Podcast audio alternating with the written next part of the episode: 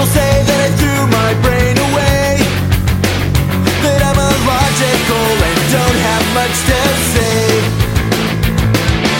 Some people say that it's foolish to believe in what we cannot say. Some word is saved. All that I can do is listen to you. All that you can be is that day you'll say. Hi. Many of those reacting to and evaluating my recent deconversion have attempted to come up with a neat and tidy single narrative for what brought about my fall from grace. They've ranged from the pitying sympathy that imagined me simply struggling during a dark night of the soul, confident I'll return after some prodigal son experience with the pigs, all the way to fairly judgmental and condescending, usually from people who lo- know little to nothing about me, but seem cocksure about what my heart and mind must be feeling and thinking respectively. While they can be irksome, I find the latter typically funny if they weren't so tragic. I just pity that kind of wholesale lack of empathy and ability to even listen to someone else's story without furnishing one's own false flag, true narrative of what really happened, while getting almost every detail humorously wrong. Admittedly, my comments on the matter were focused on the final straws, the last drops of water that made the dam burst. But just as it would be wrong to think that the dam burst only because of the volume of those last few drops and not the building pressure of the whole river of water, so too it would be wrong to think that the reasons I've mentioned so far were the sole or even the sufficient causes for my deconversion. This is where the feeling that I mentioned in my last video came from. The hearing about my deconversion from others was like watching an Amazon version of your favorite book. It's sometimes the same narrative plot points and locations and character names, but it gets all the themes and the motivations and basically the story wrong. It's a story, maybe even a compelling and interesting story, but it's not my story. However, going forward, I'm hoping to put behind me the biographical aspect of what finally led to my deconversion, and simply can point people to my initial announcement and to the beginning of this episode. And even here, I only mean to mention it by way of setting the initial context for the bulk of this episode. And even then, only a structural reminder of the dis- uh, the distinction I found helpful between the loss of my faith and the later loss of my commitment to the faith and to Jesus. That is, to the substance of the faith in the intellect and upon the heart, and the force or the wherewithal, the, the steadfastness of my commitment to remaining faithful to Jesus and the faith once delivered in the ministry of the gospel, just in case it really was just a phase. I've argued, and I think rightly, that faith isn't a cognitive thing. It's not beliefs. It's not the content of theological systems, though there is a valid use of the term faith that can mean that. And, and when we say things like the faith passed down to us from the apostles, it can mean doctrines. But generally, faith or pistis is a volitional category. It's an act of the will. Faith is not my belief that airplanes are made of aluminum and plastics and metals and are propelled by jet fuel and so forth. Faith is my whole life willful decision and subsequent action of boarding the airplane. My previous episode and announcement of my deconversion focused almost exclusively on the latter, on why I decided to stop trying to hold all the pieces together and make it work on the airplane. And I think that may be part of what caused a lot of the Amazon-style retellings to so miss the boat. So that's my bad. They seem to think that when I spoke about losing my faith, they filtered it through me losing my beliefs. The anti-Calvinists like McGrew and Thompson and the Provisionist Perspective guys and others took that, added a healthy amount of what can only be called creative license, and overdosed it with heavy-handed anti-Calvinistic axe grinding. But I'll comment more on that in a moment. So for this episode, I'd like to go back in time and lay out some of the major reasons why, a year or so before my deconversion, I had found that I no longer believed it all anymore. That is, what were the reasons, arguments, intuitions, and other features of reality that led me to begin to deconstruct my Christian theological framework and move in the direction that I have? I'm going to give a brief sketch of the reasons here, and I'll be devoting, devoting more content to each of these in the coming year. This episode will not be exhaustive by any means, and in reflecting on my deconversion, it was not so linear. So while I'm going to attempt to give an orderly recounting here, one should not think that I, I was this ship-shape and systematic in the thick of it all. I did not move from one of these topics cleanly to the other in an orderly fashion. Each one of them caused a ruckus. They they didn't wait their turn in line. They ebbed and flowed. They switched off, which was more prominent in times. And sometimes I felt like I had a good answer, but then sometimes that same answer felt tenuous. And I don't think that I was even aware of how much they were impacting me. Therefore, much of this episode is putting the puzzle pieces in place as I reflect on and reconstruct my journey over the last few years, as it seems fitting to me as well to have investigated everything carefully and to present to you an orderly account, so to speak. Without further pomp and circumstance, here are some of the multifaceted reasons that led me to question, doubt, struggle against, and finally disbelieve much of what I believed as a Christian. And remember, this is a brief survey of the kinds of things that impacted my thinking. This is not a full treatment of them.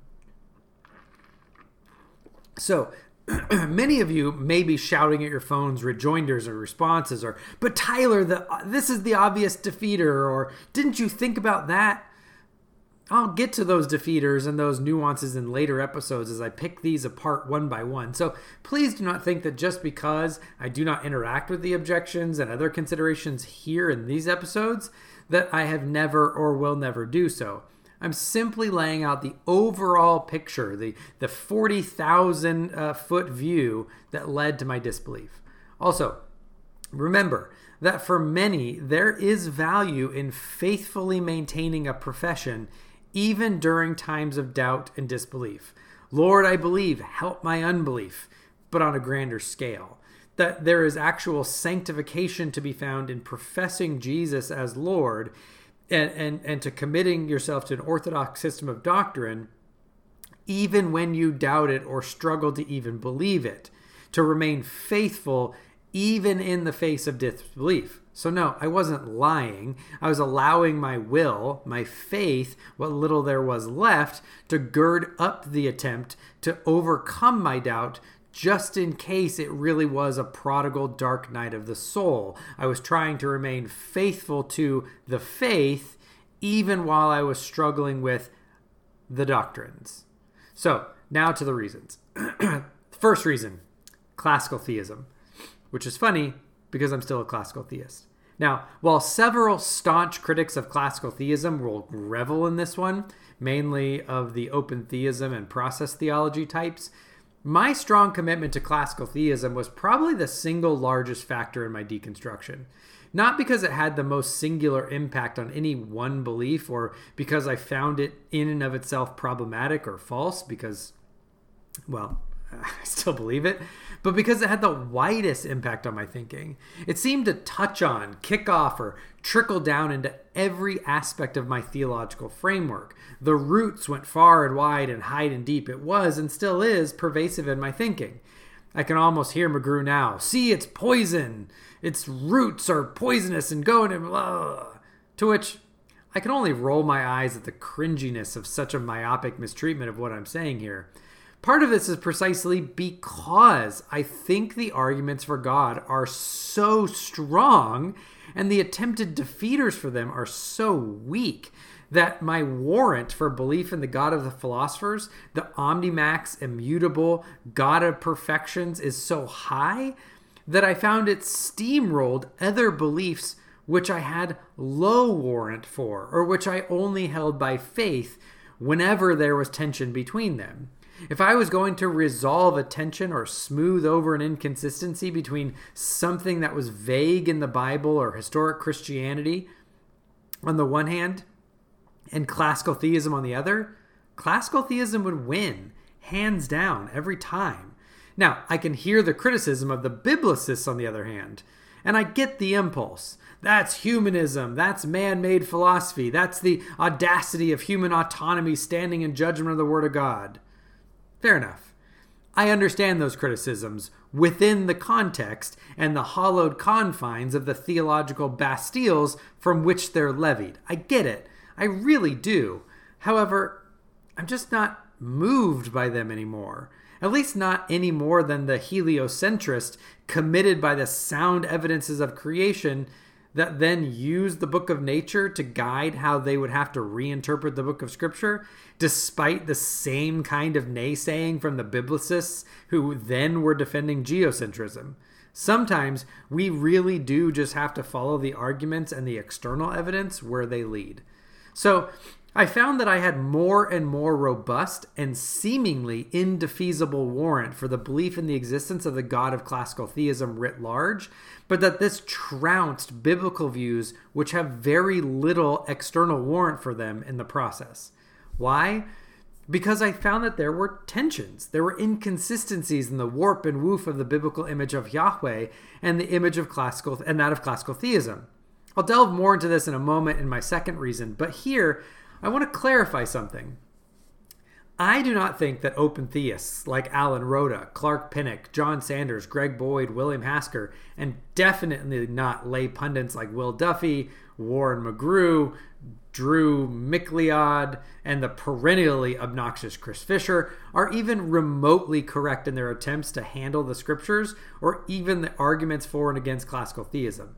Their hermeneutics, or really their lack thereof, are wildly inconsistent, sometimes overly literalistic in a way that would make the most ardent classical dispensationalist blush, and other times so flowery and downright imaginative and subjectively innovative and just not tethered to the text or the context whatsoever that it's hard to even imagine that we're all even reading the same texts.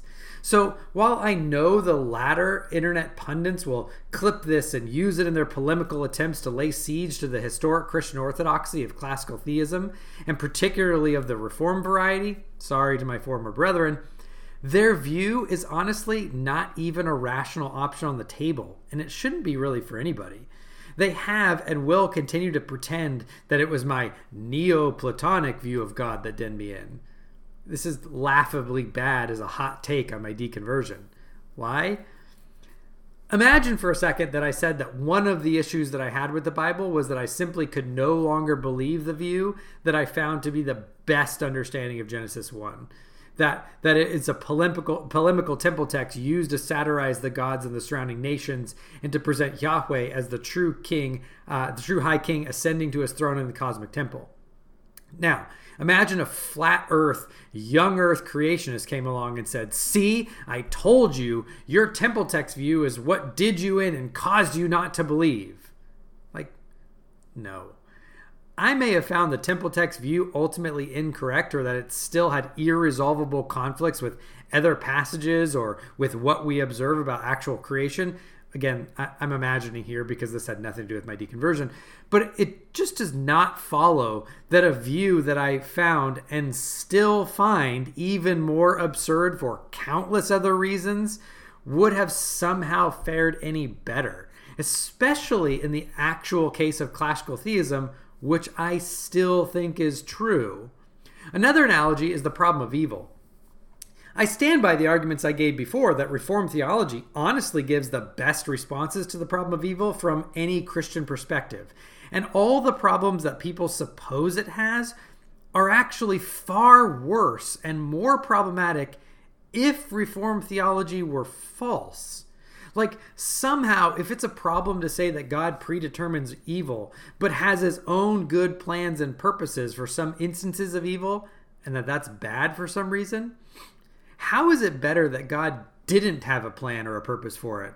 That he doesn't want or will it to happen in any sense, such that the evil is truly gratuitous, God isn't in control over it, could prevent it from happening if he wanted to, which apparently he does, but still does nothing.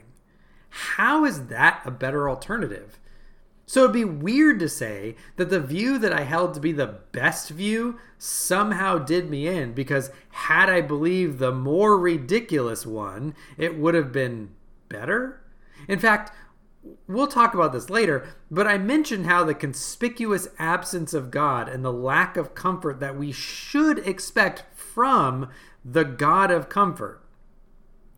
that that was one of the main things at the very end of the process that finally snuffed out the last vestigial commitment to Jesus that I had. This may digress for a few minutes, but I think it'll be helpful. The Bible says the following. Okay, I'm going to read some Bible verses for you. Second Corinthians, and this is all E S V. Second Corinthians one, three through four. Blessed be the God and Father of our Lord Jesus Christ, the Father of mercies and God of all comfort, who comforts us in our affliction, so that we may be able to comfort those who are in any affliction with the comfort with which we ourselves are comforted by God. Psalm one nineteen, seventy-six, let your steadfast love comfort me according to your promises to your servant. Matthew five, four, blessed are those who mourn, for they shall be comforted. Psalm thirty-four, eighteen, the Lord is near to the brokenhearted and saves the crushed in spirit. Isaiah fifty-one, twelve, I, I am he who comforts you. Who are you that you are afraid of man who dies, of the Son of Man who is uh, made like grass? By the way, this is the passage where we get the name Jehovah Menachem, the God who comforts. It's literally one of the names of God. Second Corinthians one, three says, blessed be the God and Father of our Lord Jesus Christ, the Father of mercies and God of all comfort, and on and on. So when I looked at these ministerial promises of God, I took that as background information and the kind of experiences the scriptures tell the, that children of God should expect from the God of comfort, from Jehovah Menachem. So when I hold that up to my own experience, and I do not see them aligning in the real world, that is what caused tensions. Again, that's not an ir, you know, unresolvable tension, but it was the final straw. Not that classical theism somehow made me think that God was cold or not living or static or unloving or anything like that, which McGrew and others claim. So I had some Christians on the one hand say I was being too emotionally driven and that I, it was somehow sinful to expect that God would comfort me when I was begging and pleading for comfort and to know him more. Again, not praying for things or stuff or favorable circumstances, just to know that he was with me. That's it, like he promised he would. On the other hand, though, the open theist wants to come along and say, oh, Tyler's classical theism, his cold, toxic, or what McGrew calls poisonous view of God did him in. But again, did it?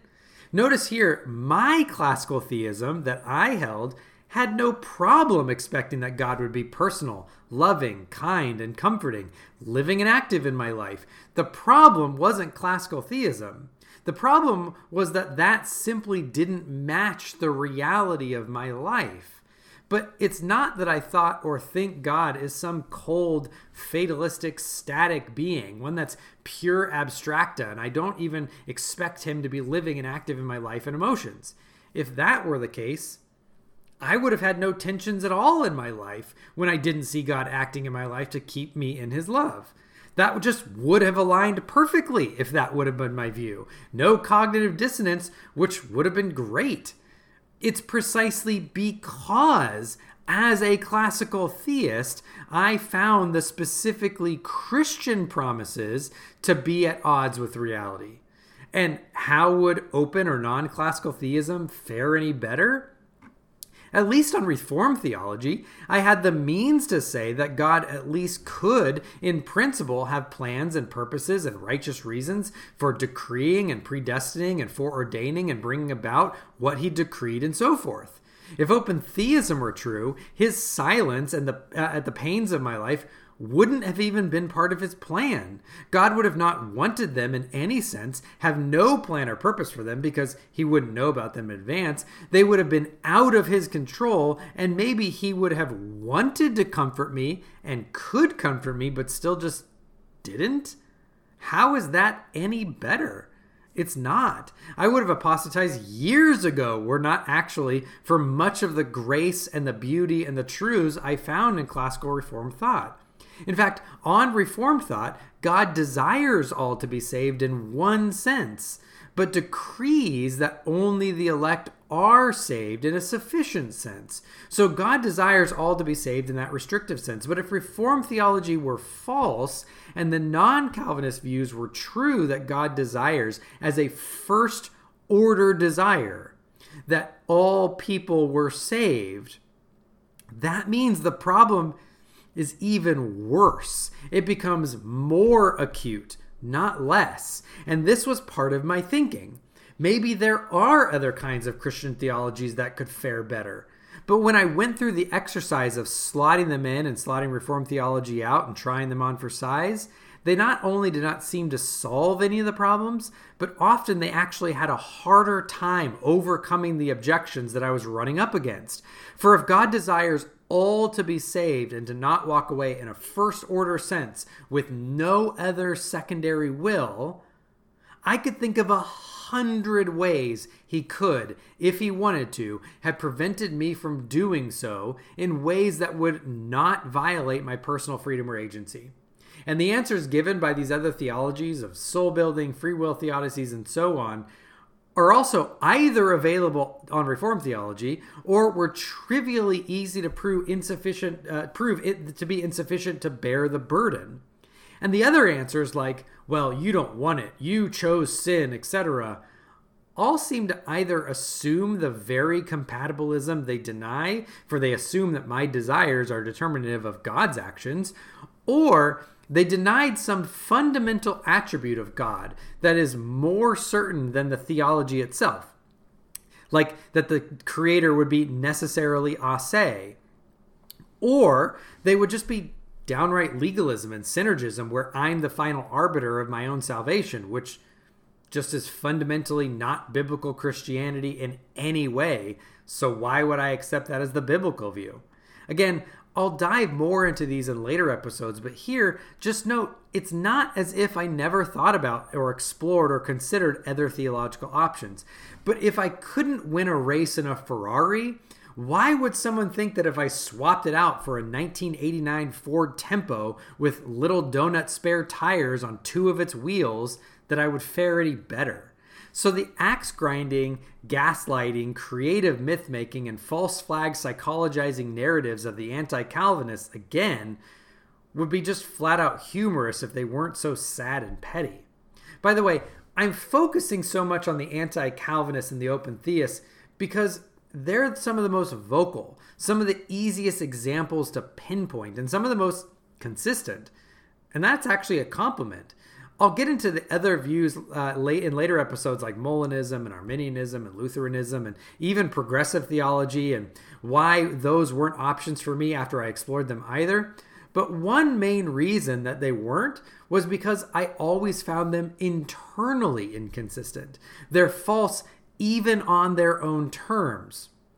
For example, it seems to me from the arguments regarding divine foreknowledge and freedom that either something like compatibilism is true or open theism is true. The views in the middle seem to fail on reductio ad absurdum lines. Molinism started by affirming libertarian freedom, but it ends up with compatibilism and a, and a freedom that isn't libertarian, and it ends up with predestination that isn't foreknowledge, but is exactly the same thing, and I could never actually tell the difference between what I, as a Reformed Calvinist, said the decree meant. But open theism is effectively the inverse of classical and Reformed thought. They agree that if God really were omniscient in the historic Orthodox sense, that we really wouldn't have libertarian freedom.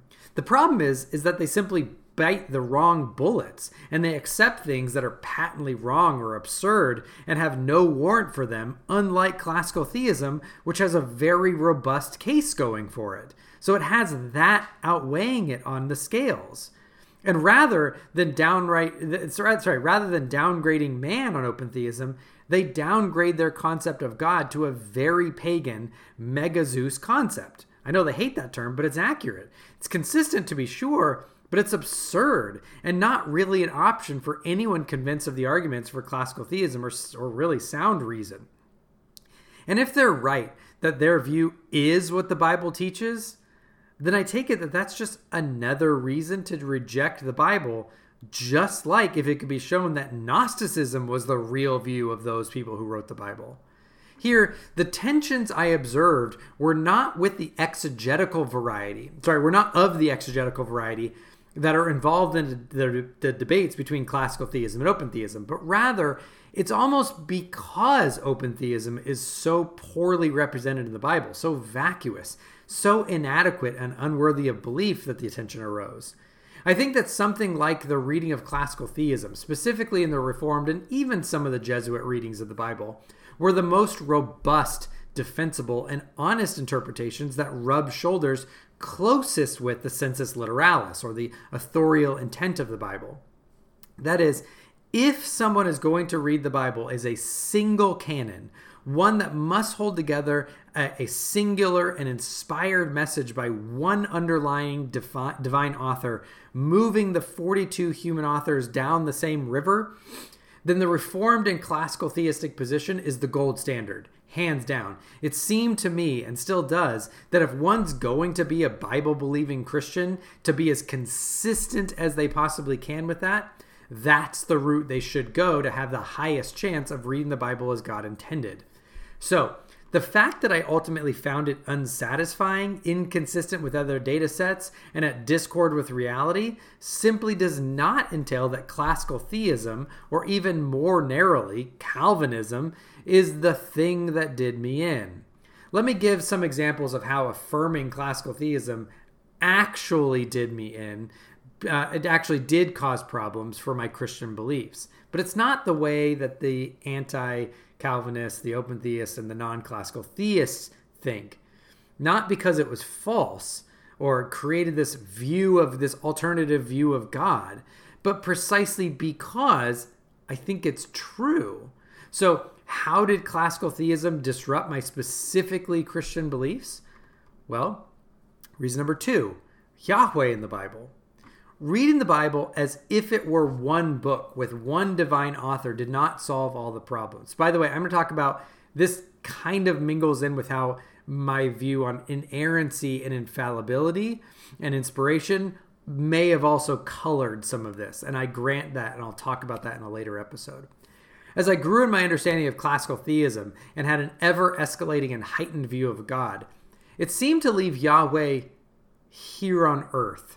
Very terrestrial, very tribal, very ancient Near Eastern, pagan, all too human, an open theist paradise if there ever was one. So the issue was not with passages about God's foreknowledge or timelessness, for example. I think the Bible easily conveys that the authors perceived of Yahweh as being eternal and omniscient, knowing all things, even future choices and actions from before eternity began. What did not seem to fit well, however, was Yahweh's almost infatuation with the minutiae and really the trivial minutiae of human in human affairs in ways that were often just petty. Given the existence of the high and exalted transcendent God of classical theism, I was never sure what to do with or how to handle why God was so fixated and fascinated with what kind of clothes his people wore, what kind of food they ate, how they ate it, and so forth. And yes, I understand the sanctification answer. They were markers to set them apart and to make them ceremonially clean. But why? Why did they need to be ceremonially clean? And what did that even mean metaphysically? It was not the same as being morally forgiven or atoned for or saved.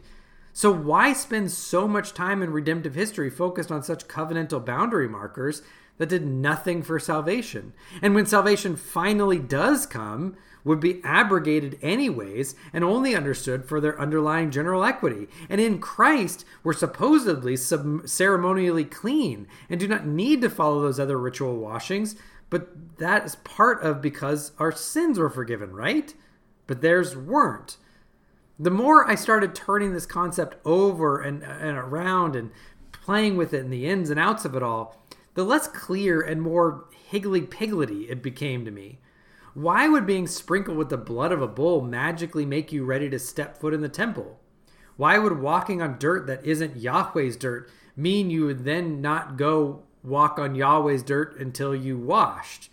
And isn't the whole earth Yahweh's dirt to begin with? And if blood was needed for some reason, why could the poor use cheap bread if they couldn't afford that of animals?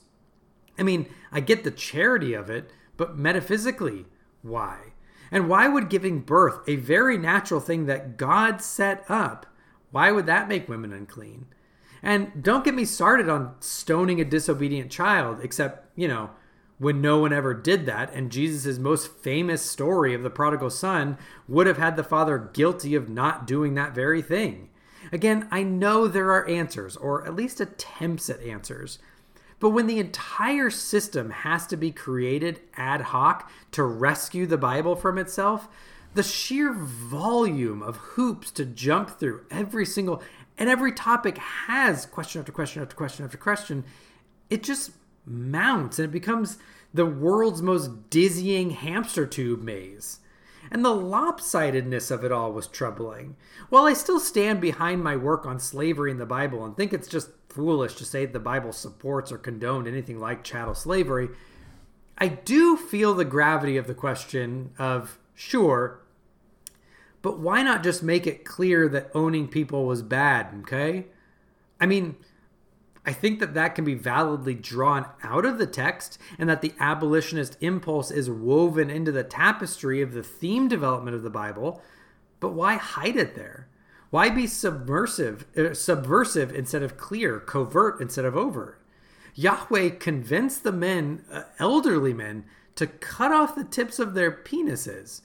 Surely he could have banned indentured servitude and any vestige of slave culture that he knew would cause problems and be abused to justify slavery later.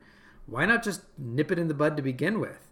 I mean, he could have reasons to not, sure, but at a certain point, the pile of, well, he could do that for some unknown reason, just turns into a tower that builds up to the heavens and becomes unsatisfying as an answer, especially when he could have done that in just a couple of sentences, and he sent paragraphs and paragraphs and paragraphs and chapters and chapters and chapters about how to kill an animal for a sacrifice. In addition to that, Yahweh also seems tribal, a local tribal deity that follows a specific ethno-geographic group and has grand battles with the deities of the nations and the tribes that they rub up against.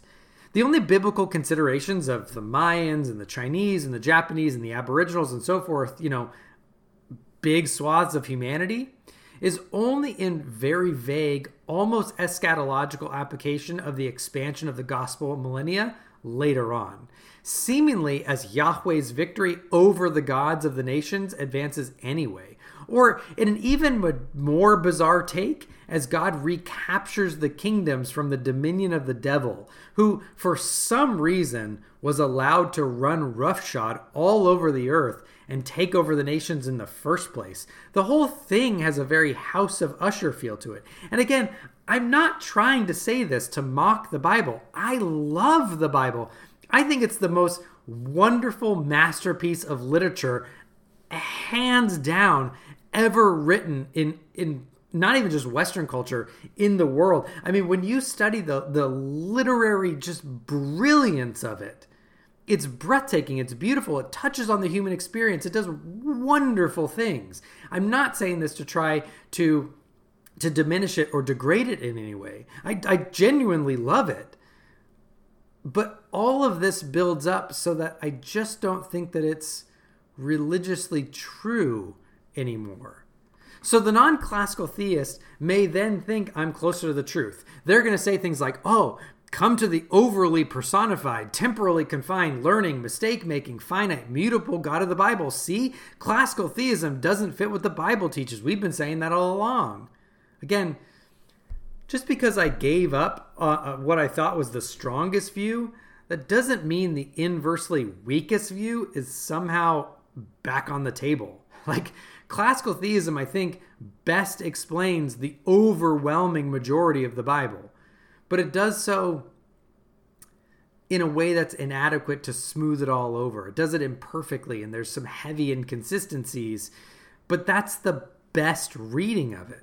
Open theism and non-classical views do a terrible job. They fit with even less of the Bible, and the ones that they do maybe fit are precisely where it would just be overtly pagan and man-made views of God, because if it were true, then it would really mean that Yahweh is nothing more than a mega-Zeus-type character anyways, one that learns and grows and changes. He's confined in time. He can make and does make mistakes. He's trying his darndest but fails a ton, and so forth. So sure, he's nice and loving, I guess, and he's not crawling through windows to seduce women and birth other tragically fallen demigods like the real Zeus was, or I get, I mean, not real, like he's a real character, but the, the actual Zeus, it's not the mega Zeus.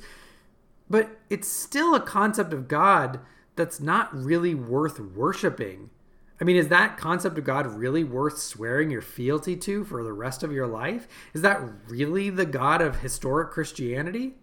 Not to mention that such a view would also run entirely at odds with the philosophical arguments that I have high warrant uh, to, to believe in the first place, since God, on their view, would uh, would now be finite, temporal, mutable, not simple, not necessary in his being, changing, errant, and so forth.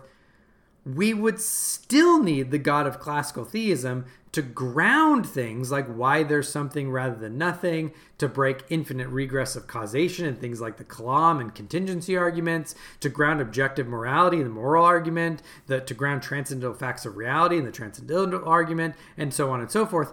Even the existence of time within the creation itself would need that transcendent and, and eternal, timeless, immutable God who isn't traversing time to ground time, right? So that means even if we granted the low pagan concept of God affirmed by the non-classical and open theists, we would still need to affirm some other being that looks a hell of a lot like the God of the philosophers and the classical theists. But then what? Are we to be henotheists and Gnostics, affirming the the the, the one high God as creator, and then a kind of demiurge type imminent pagan god in the Bible underneath it? How absurd and just entirely unnecessary. So while McGrew and Thompson and McLeod and others, and other anti-Calvinists and open theists and non-classical theists will continue to lay the blame at the feet of classical theism and Calvinism, they miss that those were actually curbing influences and things that I thought were the strongest views, not the things that I found to be problematic. But then what? Here, I was thoroughly convinced of classical theism, unable to fully square it with the Bible, but also seeing that the other options were even worse or downright absurd, and Yahweh was looking more and more man-made and folksy as it went.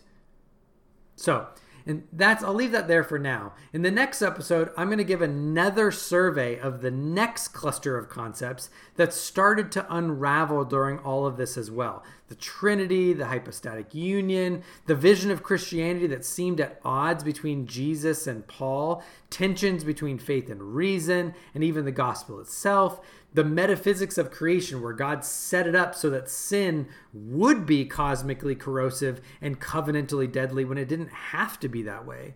Remember, in these preliminary episodes, I'm giving a super thumbnail sketch of the kinds of theological and philosophical considerations that led me to change my beliefs, the cognitive category, which then over the last year or two led to the loss of my faith, the volitional category. I'm not here even attempting to interact with the rejoinders and the objections and the arguments posed against the kinds of things that I've said here.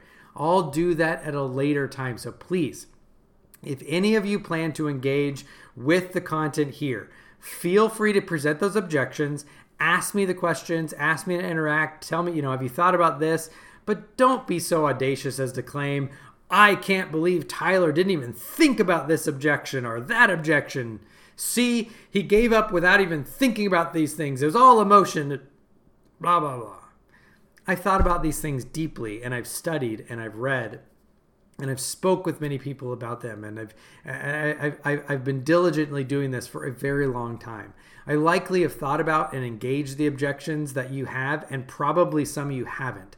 Now, that doesn't mean there won't be more out there that people think of that I never did, and I look forward to interacting with those. So, but please, don't confuse me giving the simple summary here with me presenting everything that I've thought about or interacted with on these topics, or giving, you know, or, or the fact that I haven't given all the positive and negative cases for or against it, that somehow I don't know about them, or I'm ignoring them, or I'm cherry picking, or my emotions are trumping those arguments, and so on and so forth. It's just not the case. So with that, thank you again. If you have any questions, comments, concerns, commendations, or condemnations, please feel free to reach out to me at freethinkerpodcast uh, at gmail dot com. You can visit the blog at the freethinkerpodcast dot blogspot dot com, or come on by the Freethinker group page on Facebook. You can find this on anywhere where great podcast content is found, or you can do it here uh, on YouTube. As always, please smash that subscribe button on the bottom, like it, share it, uh, and if you find it beneficial or helpful, help the discussion along and share it around. Again, thank you so much for joining, and I hope you have a wonderful night.